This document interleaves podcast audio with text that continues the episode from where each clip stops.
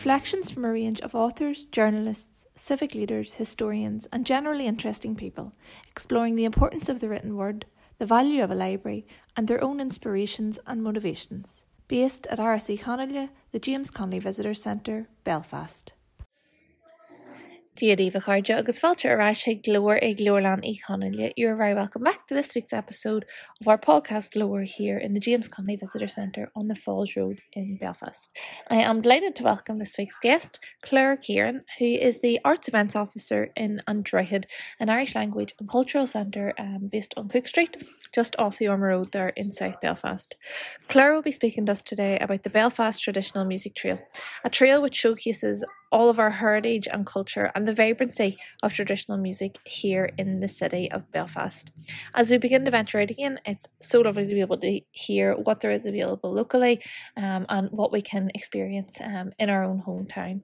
For anyone looking for more information or looking to book tickets um, for the Belfast Trad Trail, which begins every Saturday at 4 pm, you can look them up at belfasttradtrail.com or they're also available from Visit Belfast.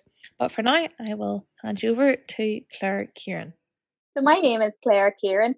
I am the Arts Events Officer at An Droichead. Android is an Irish language and cultural centre, and we're based on Cook Street, just off the Ormeau Road in Belfast. So, uh, my, my job there is really to look after the arts programme. Just to give you a wee bit of background about about our organisation, we have uh, a year round arts programme and festival um, we program almost exclusively traditional uh, music. We are just kind of starting back with our uh, live program of events after after being off for more or less 18 months with our live uh, our live events so we're very excited about that uh, another part of uh, my work is um, dealing with tourism and we have one main tourism um, offering uh, with um, run by An Droichead, and that's the Belfast Traditional Music Trail.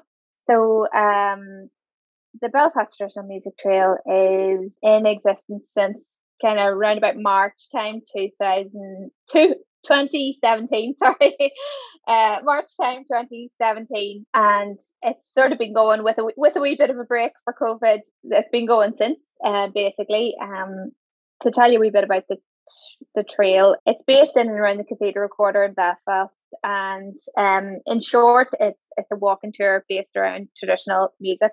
And basically, how it came about is our ourselves and the Arts Council working in partnership with Tourism NI. Um, we sort of recognized that there was a little bit of a, a disconnect between what tourists wanted to experience when they came to visit Belfast and what they were actually able to access in terms of traditional arts and more specifically traditional music. Through through my own work on An Droichead, we would have often got um, you know, phone calls and things like that from the likes of Visit Belfast and Tourism and stuff for people saying, Right, we're on holidays, we're in Belfast. What what have you got on tonight? And you know, because our because our uh, arts program was kind of planned out, in advance we uh, we didn't maybe have anything to offer them. So we wanted to kind of bridge that gap and make sure that we could always offer an authentic kind of traditional music experience to visitors to the city. So um after a wee bit of research talking to people who worked in the industry talking to um various partners and that kind of thing we came up with the concept of the belfast traditional music trail. And it's kind of going from strength to strength since we started, really, thankfully. We kind of when setting it up, we understood, and I suppose this is something that we experience a lot through through our uh, through my own work in An Droichead and dealing with musicians a lot. Um, that obviously people want to hear the music, but they also want a little bit more. Um, in terms of our own arts program, An Droichead is a small venue, and people while they get to hear the music being played, they hear the live music, they also get to talk to the musicians. You know, it's a there's a, a an intimacy involved in presenting music in a small venue like that, and we through that work we kind of really understood that that that really appeals to people. So we we had that in mind whenever we we were setting up the trail. So basically, the format that the trail takes is it's led by two local musicians, and they meet with the group. Um, it's based over three venues, that being the Second Fiddle, uh, the OES Centre, and uh, McHugh's. So they meet with their they meet with their guides who are two professional musicians. They're musicians who the guides for for I would say, and most of our visitors would say that the guides really make it. Um, so you meet with the guides, and um, they basically take you along, and they give you a, a kind of a was it a kind of a crash course in traditional music. They start off by telling you their own story and how they they started to play music and how you know why traditional music really appealed to them. And then through the throughout the course of of the tour, they explain things that are particular to uh, traditional music, like what's a session, what it is and what it's not.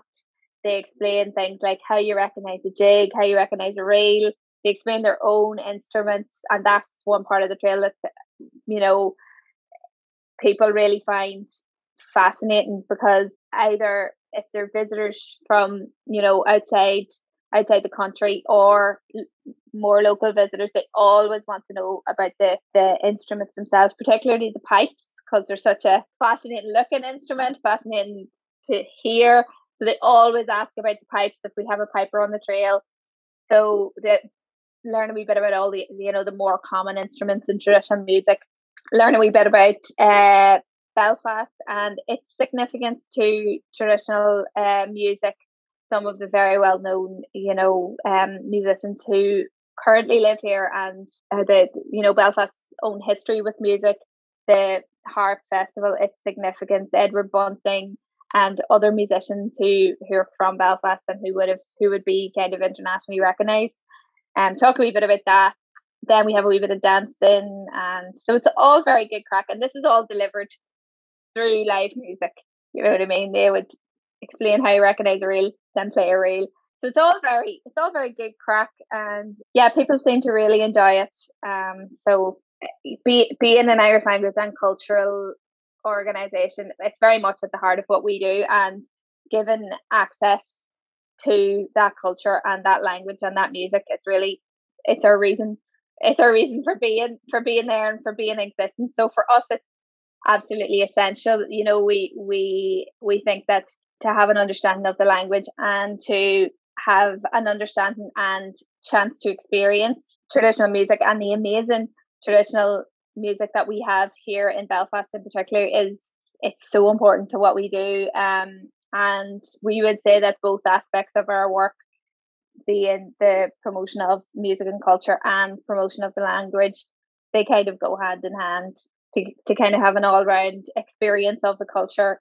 You know, they both go hand in hand, and that's really that's really why um our arts program and our our language program kind of feed into each other, and that's kind of the, the, the basis of what we do in An Droichead. So uh Takinya yeah he's in over Yanamud in a dryhead mar lume um Kuramud and Changa Honkin August ta Clark Calderha Ogin Fosta um August Tain and da Rudlakela Darlin um Beam Hain August Mahoglaki Fanula ag ober um go na céile leis an da an da shreit an ober a a a chur fáil so ó hí gaige de Janna Jahanwood trading Gaelic in a dryhead I suppose every single aspect of our work is delivered through Irish and that's the main kind of uh, providing access to Irish language and culture is the main the main focus of our work between myself organizing the arts program and my colleague Fanula who looks after the Irish language aspect of the organization